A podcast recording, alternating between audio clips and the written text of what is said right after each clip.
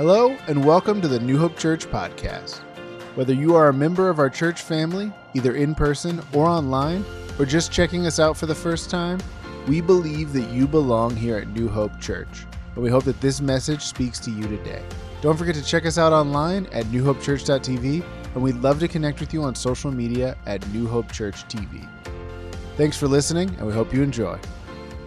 Okay, all right. I want to welcome everybody at our 288 campus, our Friendswood campus, Alvin campus, Webster campus, and welcome to our Pearland campus, where this weekend they have added a service to the lineup. Isn't that awesome? Yeah.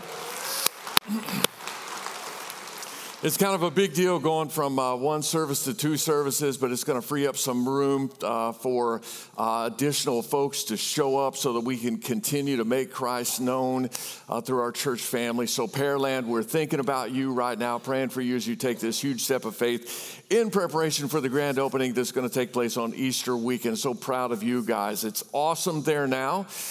It's going to continue to be awesome, and I can't wait to see what God does through you there in Pearland. Amen to that. All right, so last weekend we stepped back into our uh, study of the book of John in a series that we're calling The Road to Jerusalem. And if you were with us, then you know that things have become increasingly dangerous for Jesus in and around the area of Jerusalem. That is because so many people want him dead. He knows that, and yet still he sets his sights on Jerusalem, knowing that the cross awaits him. Which just leads me to say at this moment do you realize how much Jesus loves you? That, uh, that he would do what he did, that he would go to Jerusalem knowing that he was going to be put onto a cross, but he did it because of his love for you. He did it so that you could have a shot at uh, salvation, so that he could take your penalty, the penalty for your sin upon himself, so that you could have his righteousness, so that you could be forgiven and made new. You know what that is? That is amazing grace. Amen. Now, today we're going to be in John chapter 9 if you want to join me there in your Bible or on your device. But I want to begin today with a question. The question is this um, How many of you, I'm going to raise both my hands, how many of you have at least one problem in your life right now? At least one problem? Go ahead and raise your hand at all of our campuses. Okay, don't point at them. Don't point at them. Just, uh, just raise your hand. Um, uh, hear, hear me now. Uh, we all have problems. We all have problems, and, and uh, to some extent. But the problem is not really the problem. The, the problem only reveals the problem in us, if there is one. In fact, someone once said people are like tea bags. You never know what's inside of them until you put them in the hot water. And that's the truth. Problems reveal the problems that are in us. And in fact, all that to say, problems are a test. Problems are a test. James chapter 1, verse 2. James chapter 1, verse 2, which I wish I had put on the screen for you. But in James chapter 1, verse 2, it says, Consider it pure joy, my brothers and sisters, whenever you face trials of many kinds, because you know that the testing of your faith produces perseverance. Perseverance must finish its work in you so that you will be mature and complete, not lacking anything. So, I don't know if you caught that. The end goal here uh, is that we become mature and complete, not lacking anything. The way that we get there is, is we have perseverance. The way that we get perseverance is we go through problems. The way that we go through problems is that we have perseverance. You see the problem there? You gotta have perseverance to get through problems, and you gotta have problems in order to develop perseverance to get to where God is trying to take us. But I've noticed this I've noticed this. Everybody has problems, but not everybody becomes mature and complete. Say amen if you agree with that. Uh, not everybody becomes mature and complete. So, what's the difference? Why do some people become mature and complete and some people do not? Well, you know, a, a problem, I once heard this said a problem can make us bitter or it can make us better. The choice, you know, the difference is I. What do I do with it? And how do I see it? And the choice in this case is our eyes. And I'm going to tell you today that it takes eyes of faith for God to do what He wants to do in our hearts, to take us to the place He wants to take us, to make us mature and complete, not lacking anything. And that's what I want for our church family. I want everybody to be mature and complete, not lacking anything. To get there, we have to have, have, to have eyes of faith. And so, what I want to do today, as we get into John chapter 9, is I want to give you several statements on eyes of faith, okay? And the first one is this Eyes of faith do this. Eyes of faith see past the problem. Eyes of faith see past the problem. And as we're going to see in the text here today, the disciples had bought into the theology of that time, which basically said if a person has a problem, it's because they're a sinner. If a person has a problem, it's because, because somehow they're sinning in their life. We see it also in the book of Job when his friends came and talked to him. But this is just a theology that was out there back in the day. If you have problems, it's because you're a sinner. If your life is blessed, it's because you're a good person. Um, if you're rich, it's because you're a good person. That's what people believed back then. Um, and, and if you're sick, especially if you were born with some disability, it's because you or your parents had sinned. God did not like you because of your sin, and He was doing this to you to make you pay some kind of price. Now, that is an easy, though incorrect theology to fall into. And, and I, I'm going to tell you, I said this back in the day, but it's nowadays too where people think, wow, my life is so blessed. We're so blessed. Do you realize how blessed we are? We're so blessed. And our neighbors, they're going through this, and these neighbors are going through that, and those neighbors over there. And we don't have any kind of problem like that in our life. We don't have any problem. We don't have problem. We're so good. God loves us because we're so good. And I'm going to write a book that's called uh, Be Blessed, subtitle, Be Like Me. And I'm going to start a po- podcast where I'm going to interview people and they can ask me questions about how to be more like me. And, and, but that's what a lot of people think that if, if we're going to be blessed, it, it's because we're so good. And if anything bad happens, it's because of some sin. That's an easy, bad theology to fall into. And if you're keeping score today, that kind of thinking is wrong. It's wrong. And now let's get into the text. Are you ready to get into the text today? John chapter 9, let's begin at verse 1.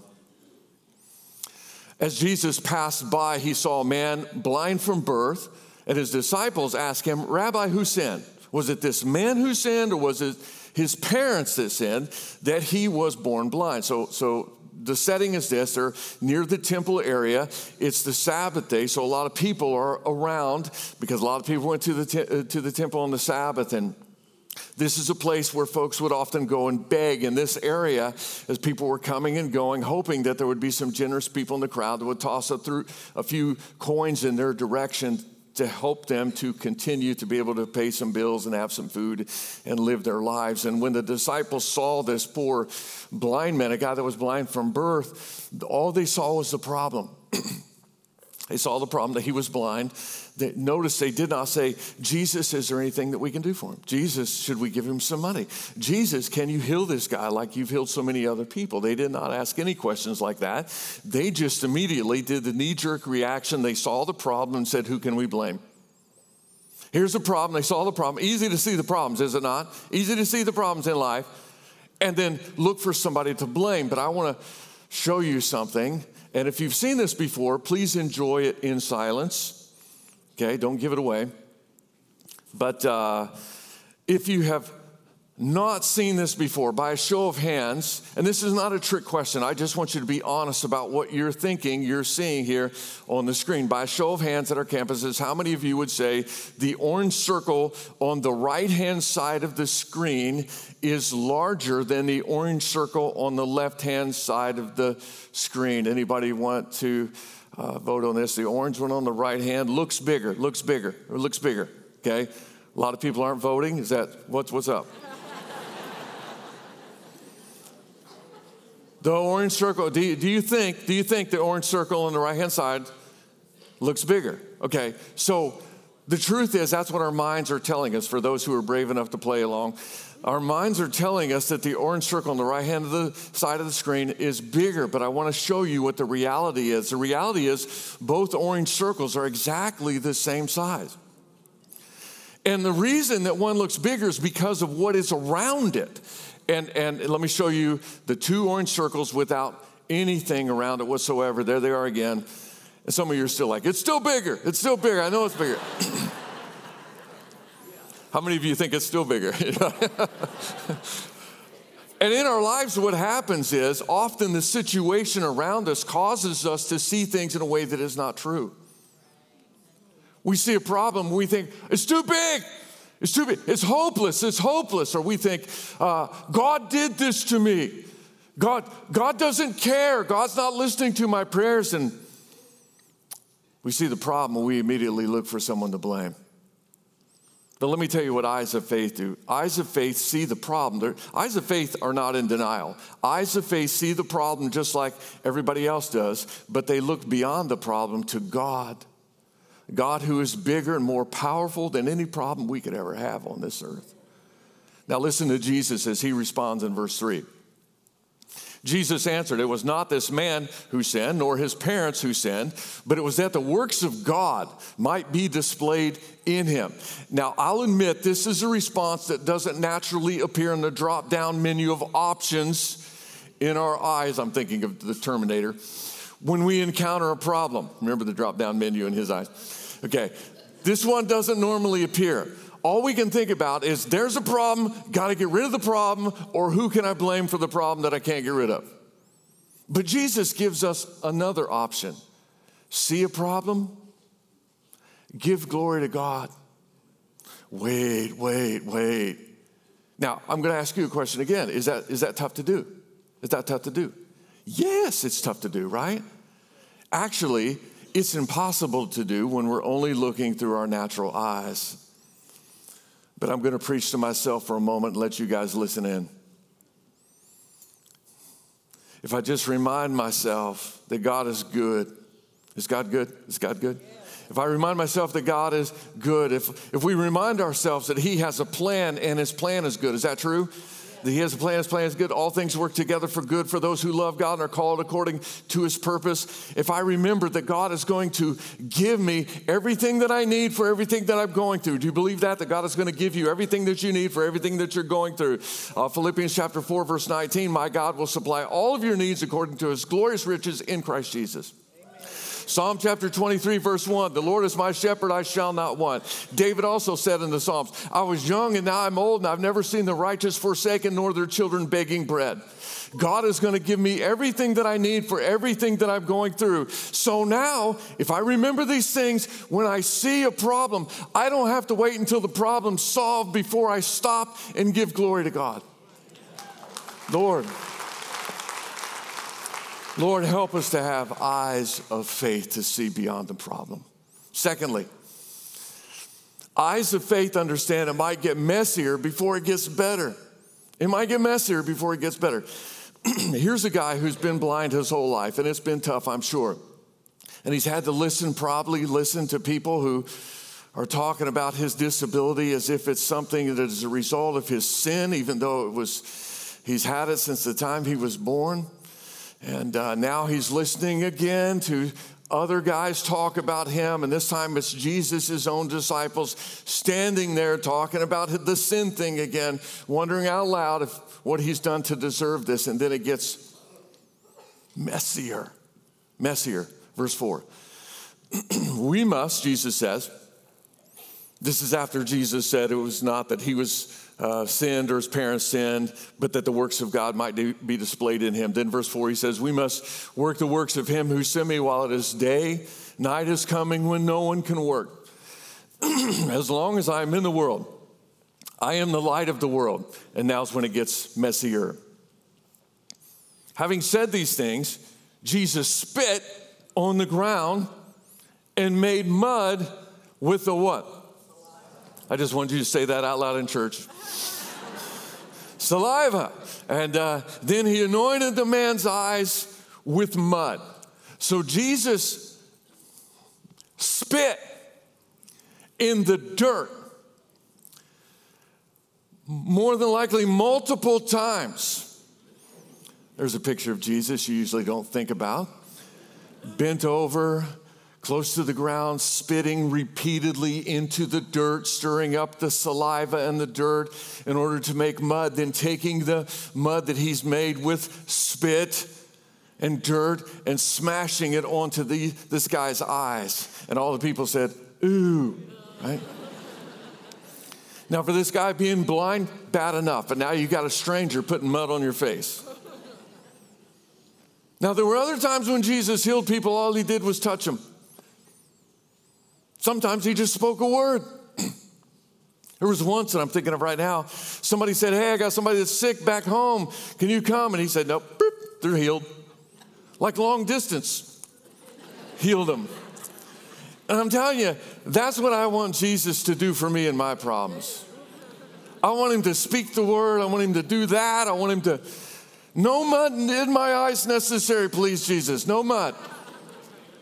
Now, the English Standard Version that we're using here makes it sound churchy because it says he anointed, anointed the man's eyes with mud. Oh, like that's something different. He anointed. that Greek word can actually be translated also as smeared. it is what it is mud in your eye. And that's how it works sometimes. It gets messier before it gets better. And I don't have to tell some of you that because you've experienced this. You prayed about something, and instead of getting better, it got worse. Um, maybe you've been tested to your very limit, or at least you thought it was your limit, and you prayed and prayed and prayed, and then you got tested more. Maybe you had a family member who was addicted to drugs or alcohol. You prayed hard, and then you got mud in your eye. Maybe it was your marriage, you prayed for your marriage to get better, and, and it got worse. Maybe, maybe it was a financial issue and you had like $50 in the bank and you prayed, God, please, you got to help me because I got to make a week and a half and I only got $50 in the bank. And then something happened to your car or to your plumbing and now you're $5,000 in the hole. Listen, that's mud in your eye. But you know what else it is? It's a test. It's a test. Am I going to keep on believing? You see, eyes of faith understand that things might get messier before they get better. So, what do they do? Eyes of faith, number three, obey even though they can't see the point. They obey even though they can't see the point. Pardon me. I got to hand it to the blind guy here. He's uh, minding his own business. Uh, the disciples start talking about a sin. Jesus walks up, doesn't warn him. he doesn't say, Hey, I'm the Son of God, and I'm about to heal you. And it's going to get a little messier before it gets better. And uh, be prepared because I'm going to put spit and mud on your face, okay? No warning whatsoever. You just hear somebody spitting on the ground in front of you multiple times, and the next thing you know is you feel uh, warm mud on your face. And as if this whole situation is not strange enough, then the first thing that Jesus asks you to do is this first half of verse 7 Go and wash in the pool of Siloam, which means sent, as the word Siloam means sent. Now, before I get to the important spiritual point, I want to share an interesting point, at least to me.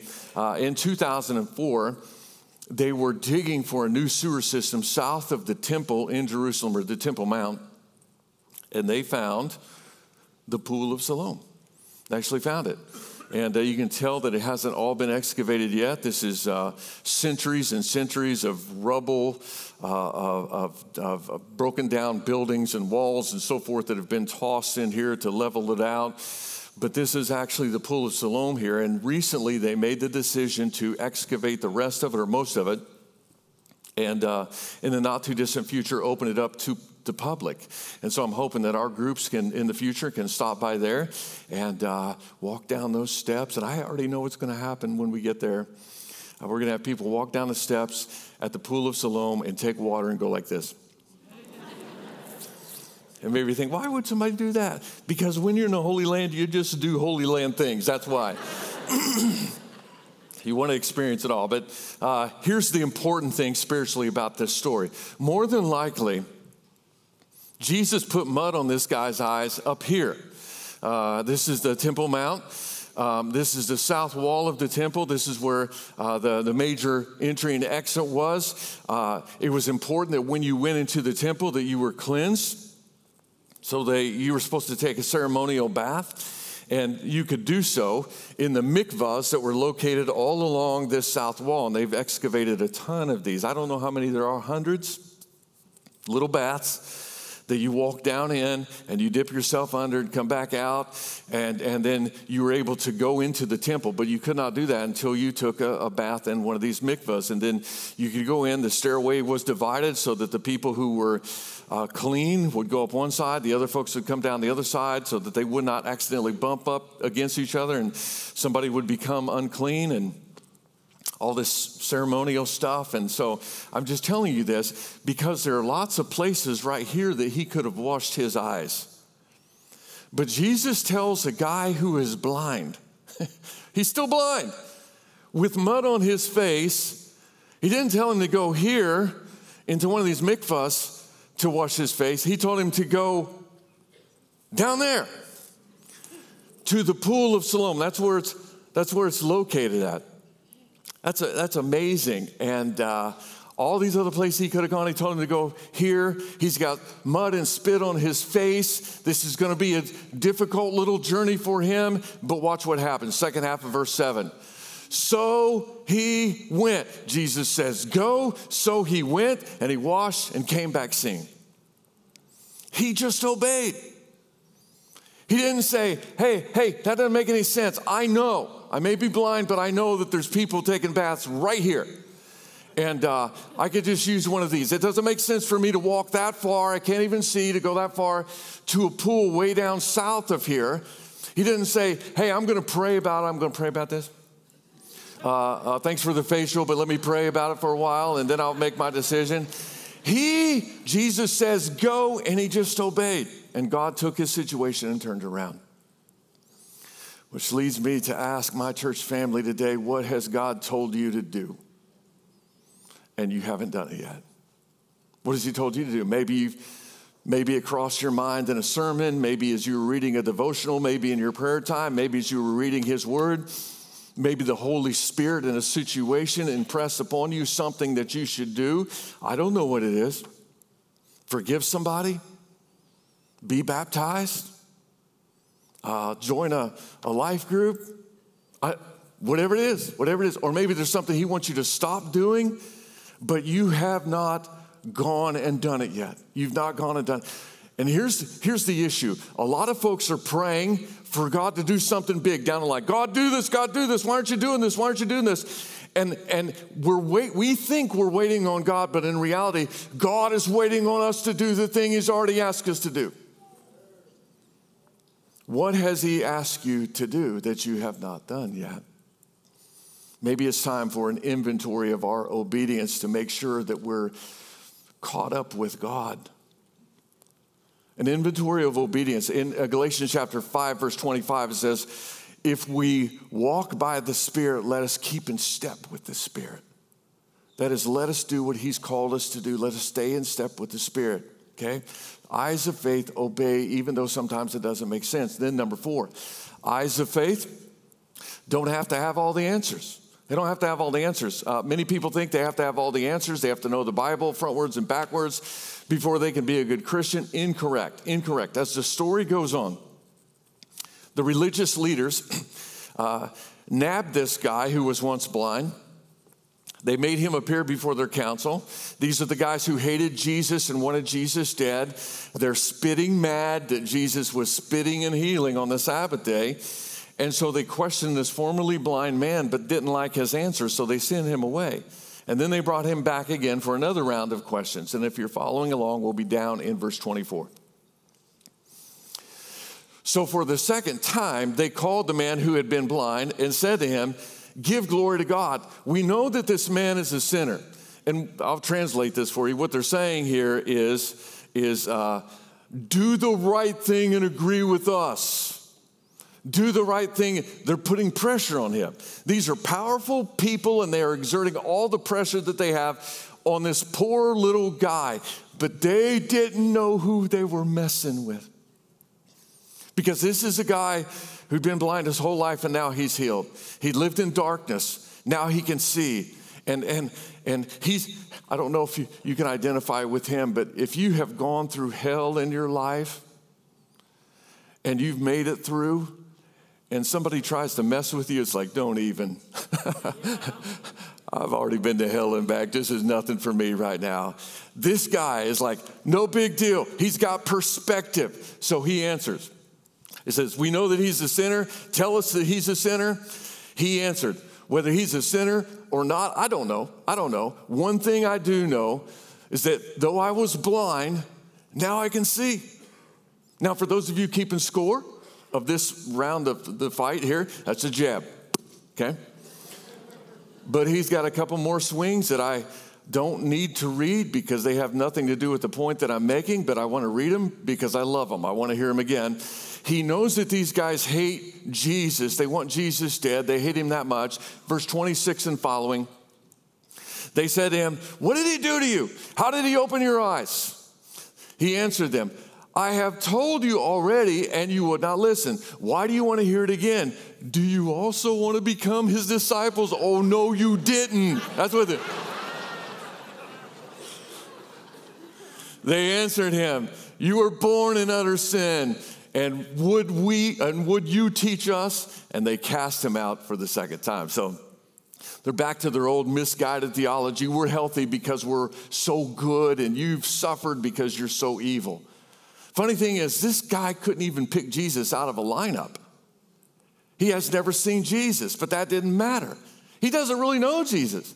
He says, All I know is I've been blind my whole life, and now I'm not blind. And now I'm not blind. And in that simple line, he gave every single follower of Jesus Christ in church with us today the outline of our own personal testimony. And here it goes. I don't have all the answers, but this I do know. Once upon a time, my life was headed in the wrong direction. Then Jesus showed up in my life, and now my life's going in a good direction. Once upon a time, I was lost and I was hopeless, and then Jesus showed up, and I've been found, and now I have hope. Once upon a time, I was dead in my sins, I was headed to hell, but then Jesus showed up, and now I have the hope of heaven someday. Once upon a time, my life was meaningless without purpose. Then Jesus, now my life has purpose and I look forward to every day and the joy of my salvation is strong. That's the difference that Jesus Christ can make. And that's the outline before Jesus and after Jesus. Jesus changes us. Do you know that? He changes us. So they kick him out of the temple again. Jesus hears about it. He finds this guy. Verse 35 Jesus heard that they'd cast him out, and having found him, he said, Do you believe in the Son of Man? Now, if you've been with us, you remember why John wrote this book to us. It's all the way in uh, chapter uh, 20, verses 30 and 31. He said, I write these things that you may believe that Jesus is the Christ, the Son of God, and by believing you may have life in his name. Okay? That's why John wrote the whole book. Here, Jesus wants this guy to believe. He says, Do you believe in me? Verse 36 the formerly blind man answered, And who is he, sir, that I may believe in him? See, he doesn't realize that he's standing in front of him because he was blind when they were together before. Verse 37 Jesus said to him, You have seen him, and it is he who is speaking to you. He said, Lord, I believe, and he worshiped him. Now, there may be some people with us today who think you don't you can't do anything for the Lord because you don't know enough, because you're not good enough, because you haven't read through the Bibles enough times, because you think you don't know how to pray. You, you don't want to help, you don't want to volunteer, you don't want to do anything for the Lord because you think you're not spiritual enough. You think that something that you've done in your past has disqualified you from being able to be used by God anytime in the future. Listen to me. A person with eyes of faith doesn't have to have all the answers. A person with eyes of faith just knows this. Once upon a time, their life was like this. Then Jesus showed up and he saved them, and now they believe in him and they want to live for him. And just like this guy, he believed and he worshiped Jesus. I want to close with a, with a story today. John Newton uh, was born in London back in the 18th century. He was the son of a godly, Christ following mother and the son of a God hating father. When John was six years old, his mom died. And he instantly became embittered at the God that she loved and served. And for him, it became, it, that her, her death became the problem that he could not see past. And so at age 11, he went to work with his dad as a merchant sailor. And uh, during that time period, his hate for God grew and festered. He lived in direct rebellion to God, he said, so much so that if God wanted him to do one thing, he would just basically do the opposite. Direct rebellion. Anything God, he felt like God wanted him to do, he just did the opposite. He hated God so much. Uh, so the obvious career choice for him at that time was to become the captain of a slave ship. Now, the slave trade, as you well know, is, was a horrible, godless business in that time and place, and John Newton was right in the middle of it. And one day he was on a voyage back to London, and his ship encountered a massive storm, so much so that he thought, okay, this is it. God, God is going to get me. God is finally going to give to me what I deserve. But the ship did not sink and his life was spared. Well, he found a book on board, a book entitled The Imitation of Christ. And he read that book. And in the pages of that book, his eyes were open to the reality of Jesus Christ and who Jesus is. And on that day, he became a follower of Jesus Christ. And when he got back to land, he quit his job. He renounced his former sinful life and became a minister of the gospel. And he wrote a song, a song that has become the most beloved song of all time. I know that you know it, and if you don't know it, I at least know that you've heard it. And I say that because we sang it today. The song is called Amazing Grace, and it goes like this Amazing Grace, how sweet the sound that saved a wretch like me. I once was lost but now I am found. I was blind, but now I see.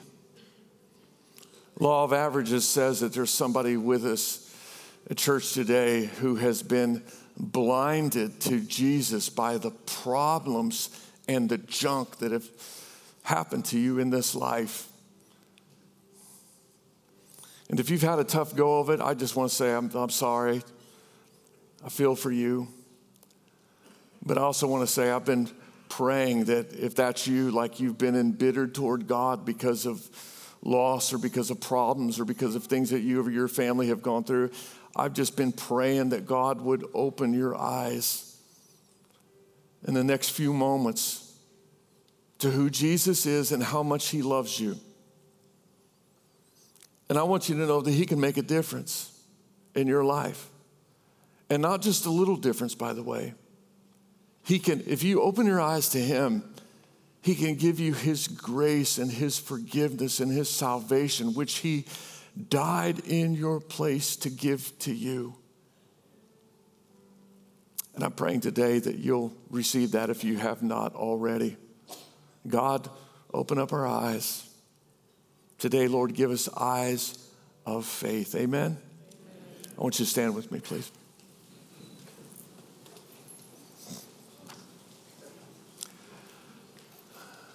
So today, if you need to make a decision for Christ, um, and maybe you're brand new, uh, uh, let me tell you this. Every week at our church, we have prayer partners down front and wonderful, kind people. If you'll just make your way down to the front, everybody else will be going out. You come this way, and it's worth the trip. Take a few moments, let somebody pray for you, let somebody help you in a decision if you want to make a decision today to follow Christ or to rededicate, or if you just need prayer for something that is going on in your life, a, a, a problem maybe that is difficult, we will pray for you today personally before you go, all right?